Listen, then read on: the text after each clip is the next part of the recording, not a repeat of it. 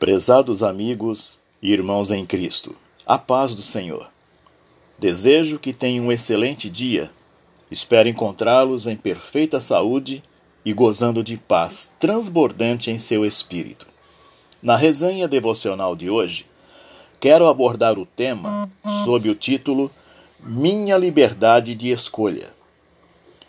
Conta-se que um famoso professor de psicologia nos Estados Unidos, Harry Gelman, uma vez declarou: Uma criança sempre vai pegar o pirulito.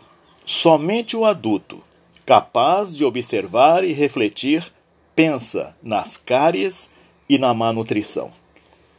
Transliterando esta frase de Harry, somente uma pessoa emocionalmente amadurecida, que já atravessou alguma vez grandes adversidades, será capaz de observar e avaliar de forma racional as suas tomadas de decisões. Os pais constroem fortes vínculos de amor e confiança à medida que educam seus filhos. Estimule seu filho a enfrentar os desafios e a fazer escolhas acertadas, com base nos princípios bíblicos. Assim, ele irá adquirir profundas experiências espirituais que farão dele uma pessoa mais confiante, corajosa, responsável, espiritual e materialmente amadurecida. Há uma frase atribuída a Plutarco que diz: A maioria das pessoas se conduz segundo os princípios pelos quais elas foram criadas. Sim, eu concordo com isso, porque tanto os filhos como as pessoas que nos cercam, elas aprendem mais e conhecem mais de nós, não tanto pelo que lhes dizemos, mas pelas atitudes que temos, pela forma como nos comportamos e resolvemos as coisas que se apresentam diante de nós. Nossos atos têm uma voz mais alta do que nossas palavras. Hoje, ouvimos muito sobre liberdade de escolha. Liberdade sabemos muito bem o que é, pois conhecemos o seu peso e valor. Mas sabemos aplicar de forma madura e o devido peso e valor às escolhas que fazemos? Escolha, segundo o dicionário, é uma preferência que se dá a alguma coisa que se encontra entre outras predileções. Ato ou efeito de escolher, de selecionar, opção. A vida é feita de escolhas. Quando minha escolha é consciente, nenhuma repercussão me assusta. Quando não é, qualquer comentário me balança uma frase de José Eustáquio. Uh, preciso esclarecer um ponto que entendo muito importante a fim de lançar luz sobre este tema: escolha versus decisão. O que significa isso? É a mesma coisa? Porque eu tanto escolho como tomo decisões durante o dia. Decisões simples. Que roupa vou vestir? Qual camisa fica hum, ficará melhor? Que sapato vou usar? Tomo banho agora ou espero um pouco mais? Vou no mercado, na feira e na igreja. Uso máscara 3D ou descartável? São inúmeras as escolhas que fazemos. A todo tempo estamos fazendo escolhas, e tomando decisões. Não, há uma diferença substancial. Vejamos: escolha é quando você tem opções e tem que escolher o que você quer. Decisão é quando você assume a escolha que fez e o que você vai fazer com essa escolha.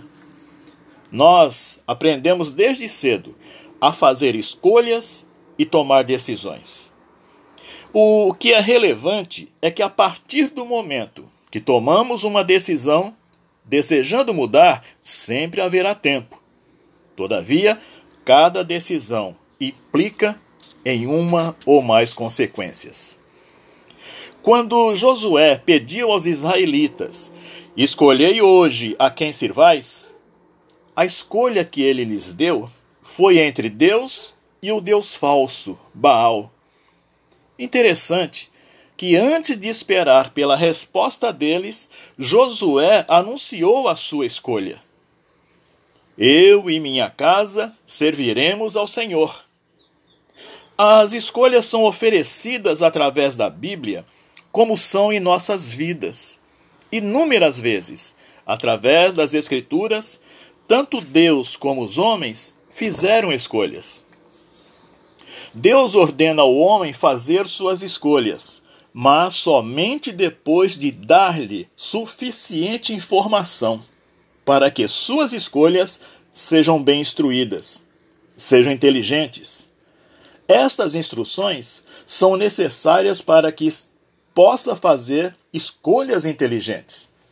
Deus nos deu informações sobre si mesmo, inclusive sua santidade, a pecaminosidade do homem, a provisão de Deus pelos pecados, Jesus Cristo, e muitas promessas para o homem sobre o que acontece se ele aceita as promessas de Deus e o que acontece se ele não aceita.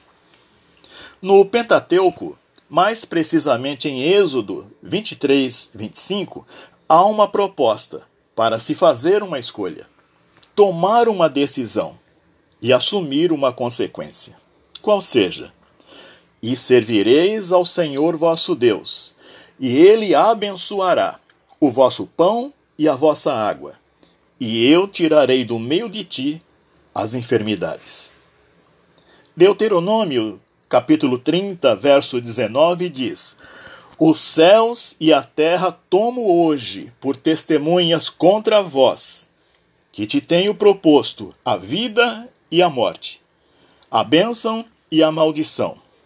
Escolhe, pois, a vida para que vivas, tu e a tua semente. Aqui estão os três requisitos: a proposta, a escolha e a consequência da, da decisão que se deve tomar. Há um programa televisivo chamado Passa Repassa, que consiste em perguntas e respostas o apresentador faz a pergunta para o candidato 1. Se acertar, continua respondendo e acumulando pontos. Se não souber a resposta, pode passar para o candidato 2 responder sem perder os pontos. Se o candidato 2 responder, ele prossegue ganhando pontos. Mas, se também não souber, tem a prerrogativa de repassar a pergunta ao candidato 1 Daí o nome passa-repassa, que pode ter se lembrado da resposta. Se persistir não sabendo, ainda tem a condição de pagar com uma prova a ser executada e se tiver sucesso, ganha o ponto e a condição de continuar respondendo. Se falhar, perde os pontos que estão em jogo. Tudo é uma questão de escolha.